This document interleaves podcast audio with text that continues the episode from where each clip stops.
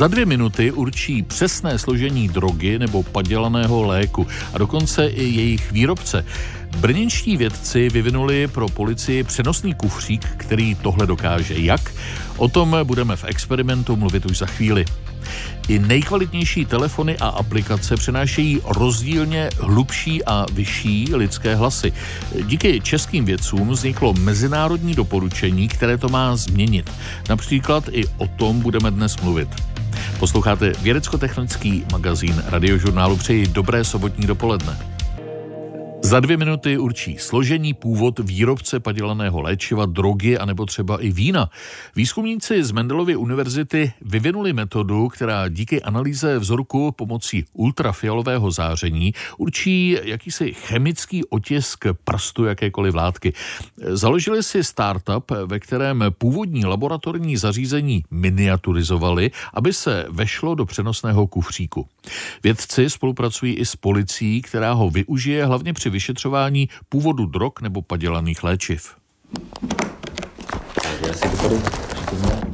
Lukáš Nejdl z Ústavu chemie a biochemie Mendelovy univerzity a zakladatel startupu Lighty Technologies otevřel takový černý kufřík, ve kterém ale je hlavně přístroj na detekci různých látek, rozpoznávání, co to za látku je. My chceme ve finále testovat různé drogy, ale samozřejmě, než přistoupíme k analýze těchto nebezpečných látek, tak trénujeme na těch běžně dostupných, když se snažíme rozpoznat výrobce toho léčiva. A vlastně tímto způsobem simulujeme tu reálnou situaci, že budeme mít neznámou pilulku, která bude obsahovat nějakou zakázanou substanci a my se ji budeme snažit totožnit s tím konkrétním výrobcem nebo dealerem. My tady máme platičko s nějakými prášky. Ty si teď analyzujeme, co je to zač, odkud pocházejí a tak dále. Konkrétně, co tady vidíme, tak je klasický lék na alergii. Tak budeme studovat jeho spektrální vlastnosti, eh, vytvoříme takzvaný fotoprofil a právě ten fotoprofil by měl být typický právě pro tuhle šarži. Můžeme si to vyzkoušet?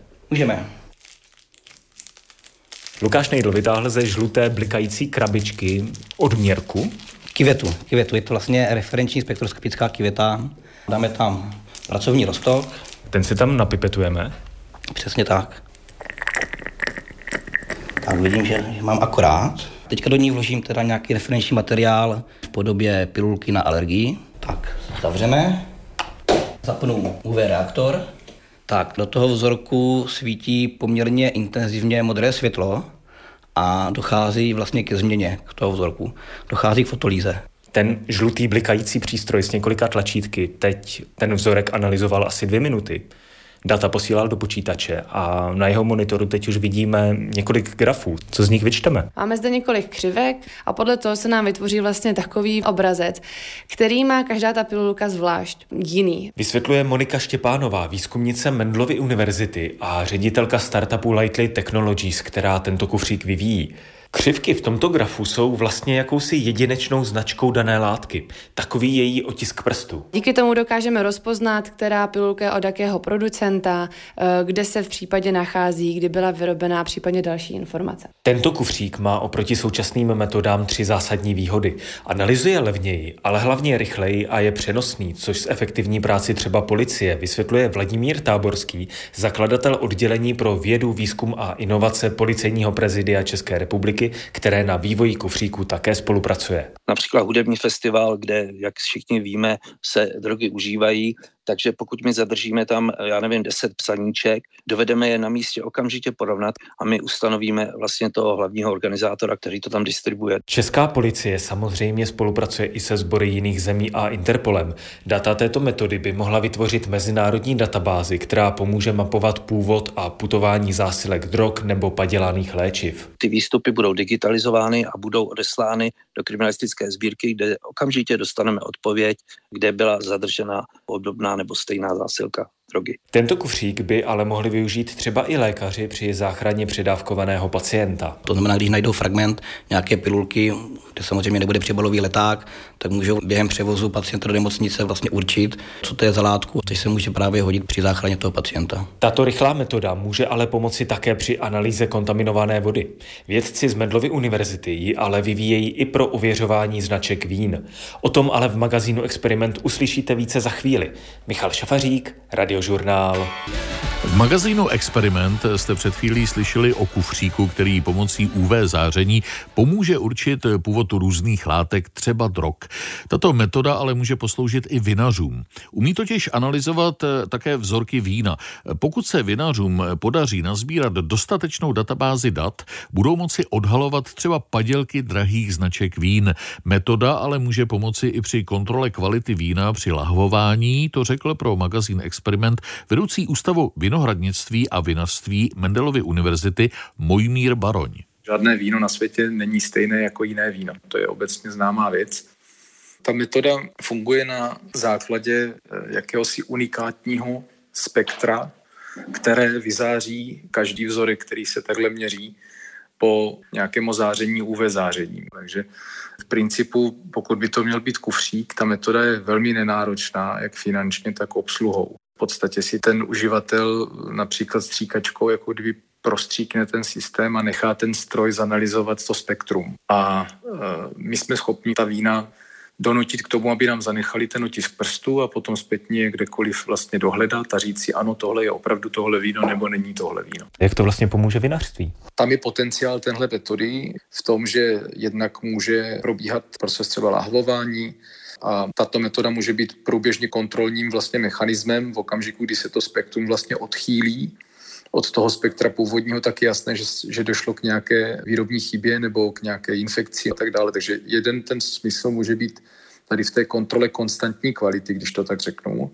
A ten druhý efekt může být v tom, že vlastně to může být obraný mechanismus, jestli opravdu i za dva roky potkáte na trhu třeba stejné víno, protože zatím se nám ukazuje, že ten otisk toho prstu, toho konkrétního vína i v čase, kdy to víno zraje v lahvi a v různých podmínkách, tak je docela stále. Vy tak to umíte určit i geografický původ vína. Já si umím představit, že chemicky umíte ověřit odrůdu, ale jak zjistíte, odkud opravdu to víno je? No, odrůda i geografický původ vína je nesmírně složitá problematika. Z těch dat, které jsme zatím získali, tak se nám ukazuje, že jakási pravděpodobnost toho určení tam je a je docela slibná, ale je to předmětem eh, jaksi robustnějších eh, kalibrací, to znamená eh, nakrmit ten systém ohromným počtem vzorků, tak aby ta spolehlivost té metody se prokázala jasně. Takže teď potřebujete vytvořit nějakou vinou databázi. Ano, na tom přesně pracujeme, stahujeme tisíce vzorků vín, jak z celého světa, tak samozřejmě převážně od nás trhu a věnujeme se právě té analýze těch dat, které z té metody vypadávají. Takže vy ta vína už teď analyzujete a jaké zatím máte výsledky? Tak ty výsledky jsou slibné z těch prvních nástřelů v řádech eh, stovek až nízkých třeba tisíců vzorků, tak z toho statisticky vypadávají zajímavá data.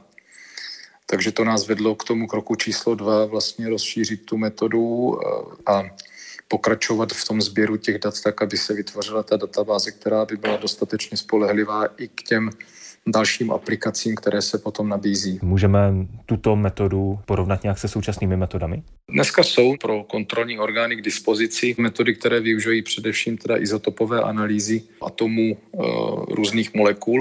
Takže tyhle metody tady dneska jsou, nicméně jejich obrovská nevýhoda je nákladnost. A taky jsou asi časově náročnější. Jsou časově náročnější, ale především z hlediska obsluhy a z hlediska provozu jsou tam vysoké náklady. Kdyby podle vás mohli kontroloři tuto metodu opravdu začít používat? Pokud by se všechno dařilo v tom nejlepším světle, tak jak by si člověk představoval, tak si dovedu představit, že v horizontu třeba 3 až 5 let by ta metoda mohla být využívatelná na trhu. Říká pro magazín Experiment Mojmír Baroň, vedoucí ústavu vinohradnictví a vinařství Mendlovy univerzity v Brně. Michal Šafařík, Radiožurnál. Telefony a hlasové aplikace budou díky českým vědcům ještě lépe přenášet nejrůznější lidské hlasy. Ty současné totiž stále o něco víc zkreslují výše položené hlasy a říkají to experti z fakulty elektrotechnické ČVUT. Na první poslech bychom to podle nich nepoznali, přesto to může působit potíže. Dobrý den, slyšíme se. Ano, slyším vás. Slyšíme se výborně. Pan Kašpar je na jedničce. Děkuji, děkuji. Český rozhlas, dobrý den. Vysílací pracoviště, dispečinky, operátoři každý den hodiny poslouchají lidský hlas přes telefony, vysílačky a další technologie. A důležité je, aby hlas slyšeli co nejkvalitněji. Má to dopad na poslechové úsilí, když tu technologii používáte trvale. Ta únava se postupně kumuluje během té směny a může způsobit nedorozumění, špatnou srozumitelnost nebo i chybu při rozhodnutí. Vysvětluje Jan Holub z Fakulty elektrotechnické ČVUT. Když pracujete jako operátor, komunikujete celý den s piloty. To je mužský hlas a úplně... Slyšel jsem nějaké 45 kilo 6? No, no, no. Rozumíme tomu celkem. Když se člověk zaposlouchá, tak ta čísla z toho dostane. Tak a ty dispečeři, kteří mají tu hantýrku vlastně v uchu, tak bez problému asi se domluví. No a teďka, když si poslechnete stejnou věc od pilotky... To je náročnější.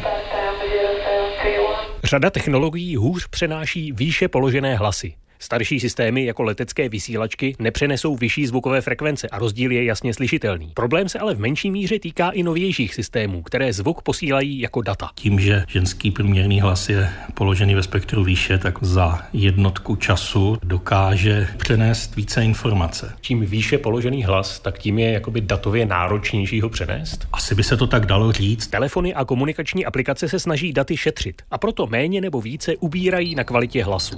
Prosím, přiložte platební kartu. Výše položené hlasy dopadnou v průměru o něco hůř. Není to vždy poznat na první poslech a netýká se to každého hlasu, ale velké statistické průzkumy mají jasné výsledky, říká Jan Holub. Principem tady všech těch testovacích metod je přehrávání předpřipravených kreslených vzorků skupině lidí podle nějakých kritérií, aby to nebyli jenom studenti nebo jenom lidé s perfektním sluchem. Tom ty výsledky jsou vysoce opakovatelné přes různé laboratoře ve světě. Když si tedy vezmeme ty výsledky, kde jste přišli na to, že ženský znějící hlasy vycházejí hůř, jak velké to byly rozdíly? Pro moderní soudobé kodéry, teď používané v mobilních sítích, rozdíly kolem žádná celá čtyři, žádná celá pět v té stupnici. Jedna až pět. Ve škole by to byl rozdíl mezi jedna minus a dvě třeba. A to může být problém pro lidi, kteří třeba v práci vyřizují jeden telefonát za druhým. Proč by měli být více unavení, když poslouchají ženské hlasy? Ptají se s nadsázkou odborníci.